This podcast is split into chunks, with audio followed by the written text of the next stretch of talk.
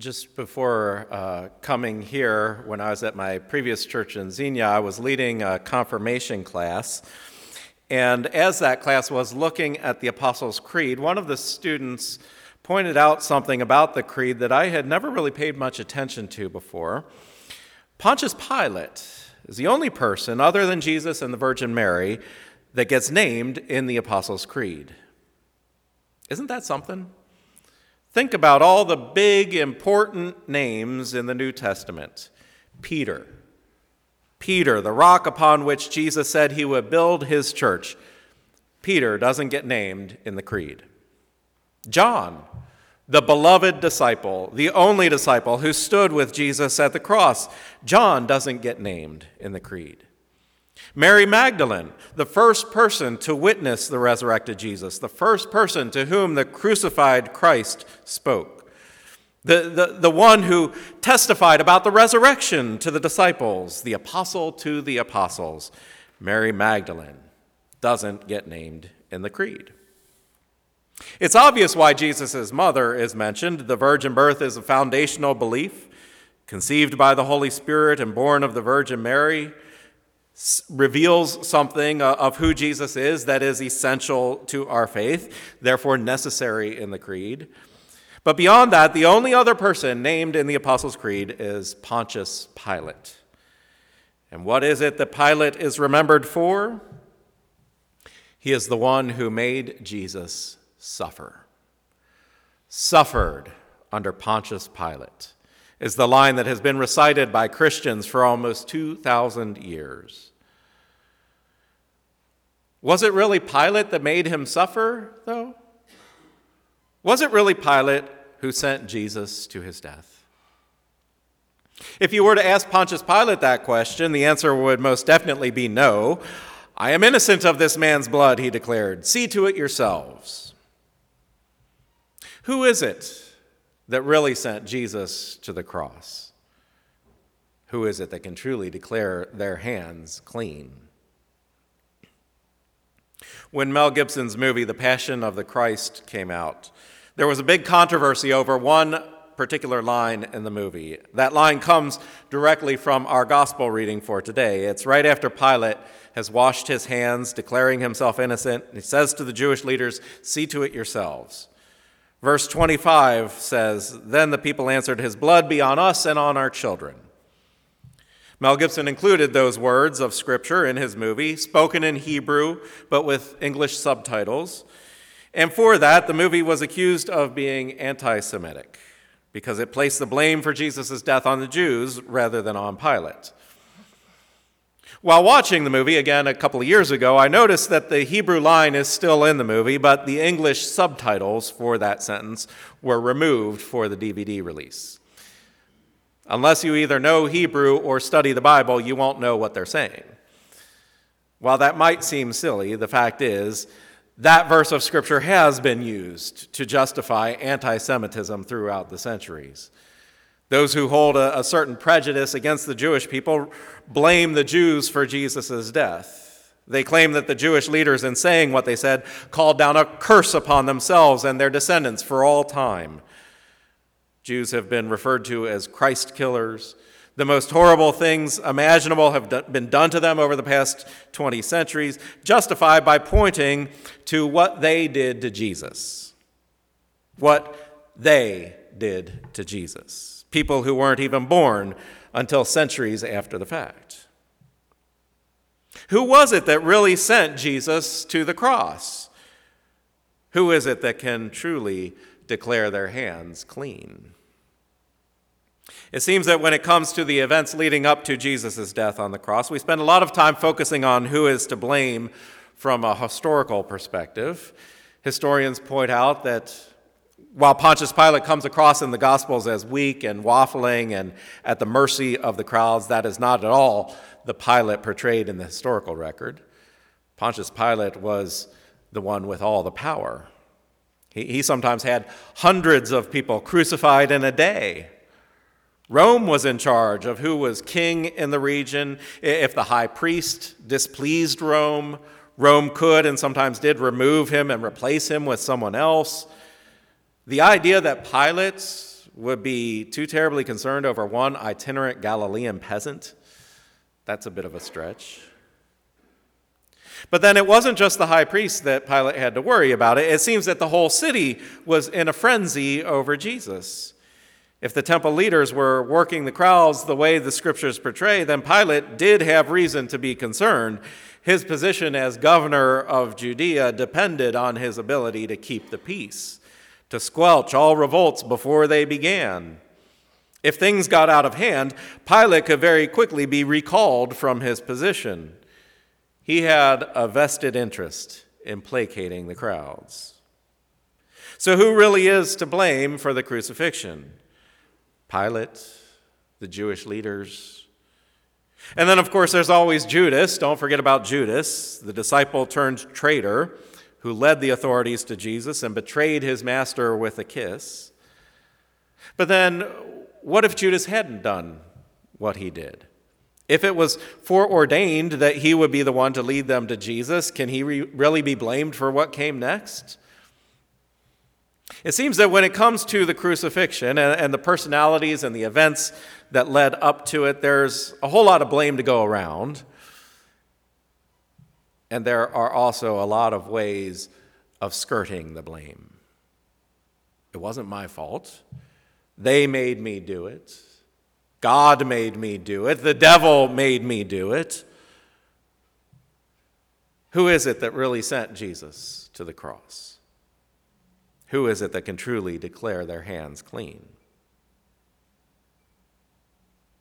The problem with focusing the blame on a particular person or group of people, whether that be Judas Iscariot or Pontius Pilate or the Jewish leaders or an entire ethnic group or a specific religious group, the problem with focusing the blame on them or trying to exonerate them, whichever way you go, the problem with that is that it takes the focus away from who is really to blame. You want to know who it is that really sent Jesus to the cross? You did. I did. Every one of us in this sanctuary did. Every person who has ever lived other than Jesus himself is guilty of sending him to the cross. You want to know who it is that can truly declare their hands clean? No one. No one but Jesus. Jesus is the only person ever born who can truly be called innocent. Jesus is the only one with perfectly clean hands. His blood is on our hands if you are trying to pin the blame on some other person or, or some other group or some other religion or some other race or, or some other historical figure or some other force in the universe, then you are crucifying Jesus all over again. I think this passage about Pontius Pilate washing his hands and declaring himself innocent of Christ's blood it's a good story for us to consider, not, not for laying the blame of the cross on Pilate.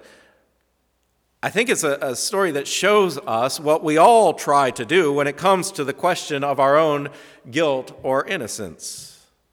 Don't we all sometimes try to wash our hands of the blame? Don't we all like to have someone else that we can point to and say, This is all on you? But is it really?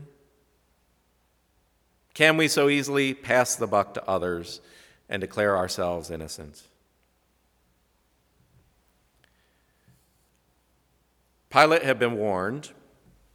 He had been warned by his wife Have nothing to do with this innocent man, she told him, for today I have suffered a great deal because of a dream about him. Now, I'm not going to make this about husbands failing to listen to their wives. I could, my wife would love it if I did. She says that I should take her counsel more often, but I don't listen. I'm not sure what Pilate made of his wife's warning. The Bible doesn't tell us how he responded to her dreams. It does seem that he was eager to be done with Jesus, as she suggested. He tried to release him on the basis that it was customary to release one prisoner during the Passover. That was a, a, small thing that allowed the oppressor to keep the oppressed in line by appearing to be sympathetic. The people weren't going for it. They, they demanded Barabbas be released instead. One gospel calls Barabbas a bandit, another calls him a murderer. He was definitely a revolutionary leading an open rebellion against Rome. Barabbas was guilty of the exact charges used as an excuse to kill Jesus. Jesus was sentenced to the same punishment that was rightly due to Barabbas. In a literal historical sense, Jesus, the innocent one, took Barabbas's place on the cross. Just as in a broader spiritual, eternal sense, Jesus, the innocent one, took each of our places on the cross. When Pilate saw that letting Jesus go would create a riot, he went along with the demands of the crowd, agreeing to crucify Jesus. I'm sure that when Pilate washed his hands and declared himself innocent of this man's blood, he believed that he was following his wife's counsel.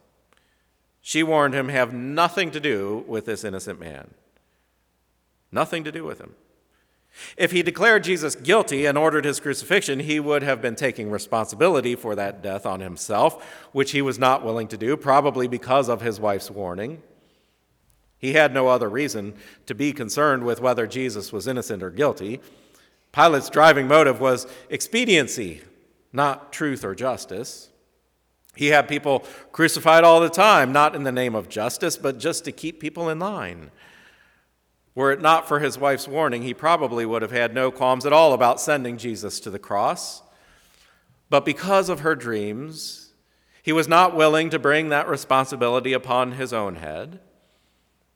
However, if he had taken up the cause of Jesus, refusing to have him crucified, declaring him innocent and letting him go, that would have been not been in line with his wife's counsel either. If he had done that, he would have been involving himself directly with this innocent man that she warned him to have nothing to do with. He would have been lining himself on, up on one side with all of the crowds on the other side, and that would not have turned out well professionally. There would have been a riot. Rome would have been displeased. He would have been recalled. If Pilate wanted to keep his job, Jesus was going to have to die. Washing his hands was a sign that he was refusing to make a decision. He was refusing to get involved. He was trying to do what his wife told him to do have nothing to do with this innocent man. I am innocent of this man's blood, he said. See to it yourselves. To his credit, Pilate was trying to listen to his wife. Unfortunately, in this case, his wife's advice was not quite on point.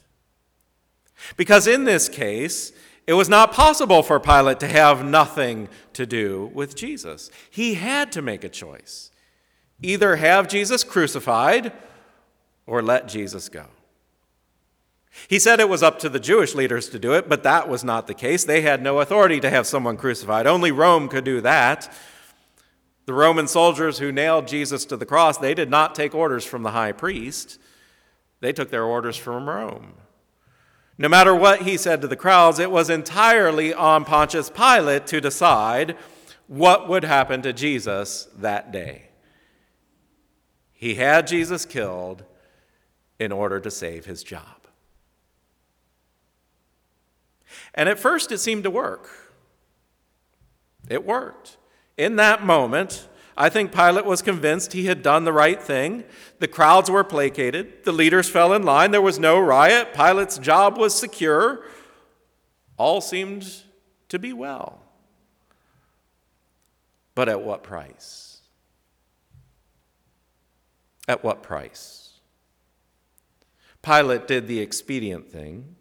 He did what he thought he had to do, but at the cost of his eternal soul. He would be remembered for all times as the one under whom Jesus suffered and died. He would be responsible for the death of Jesus, but with none of Christ's life giving benefits. Pilate was trying to follow his wife's advice But unfortunately, his wife's advice was not on point. Because it is not possible to have nothing to do with Jesus. And now I'm not talking historically anymore. I'm not just talking about the specific case of Pontius Pilate. I'm talking about all of us. This is about everyone. When it comes to the crucifixion, when it comes to the cross of Jesus Christ, it is not possible for any one of us to have nothing to do with this innocent man. We are, all of us, implicated in Christ's death, whether we like it or not. And we have to make a choice. We have to make a choice. Trying not to choose, refusing to get involved, that in and of itself is to make a decision against Christ. Trying to wash our hands clean, trying to declare ourselves innocent, that in and of itself nails Jesus to the cross. Because the fact of it is that we cannot declare ourselves innocent. We cannot declare ourselves independent of Jesus and the sacrifice he made on the cross.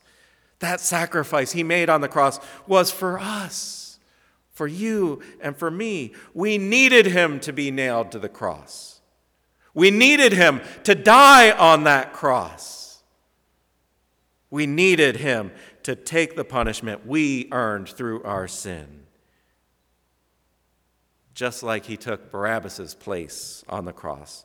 Just as surely as that, he took my place on the cross.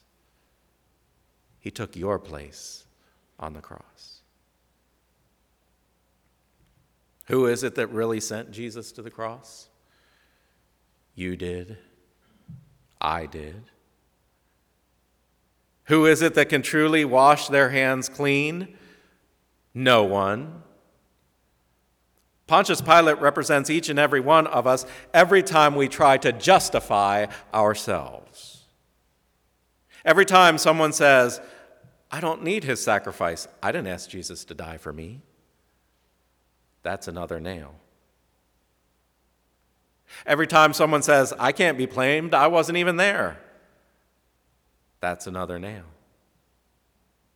Every time someone says, I can just be a good person and be judged on my own merits.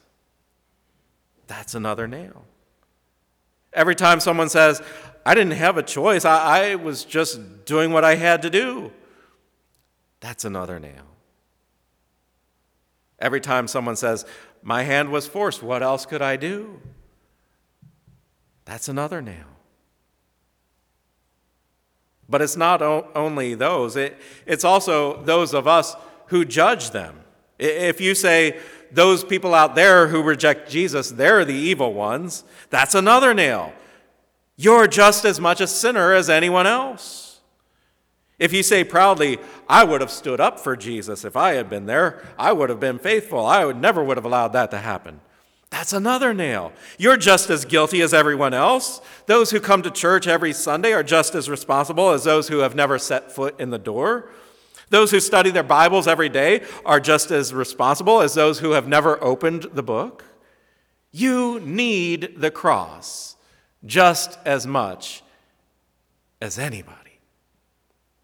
None of us, none of us can wash our hands of Jesus' blood. None of us can declare ourselves innocent. Who can? Only Jesus. Who can declare us innocent? Only Jesus. What can wash our hands clean? Only the blood of Christ can do that. It's only when I admit I am not innocent of this man's blood, then I can repent and receive the grace he has for me.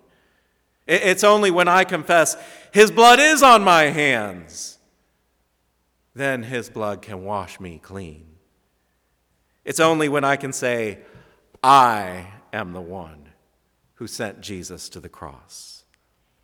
Then His cross can work its miraculous power in my life and bring me back to God. Then His sacrifice can give me the eternal life that I cannot gain for myself that I cannot earn, that I do not deserve, that I cannot find in any other way. The cross of Jesus Christ. That is where we are washed clean. That is where we are declared innocent. That is where we find life.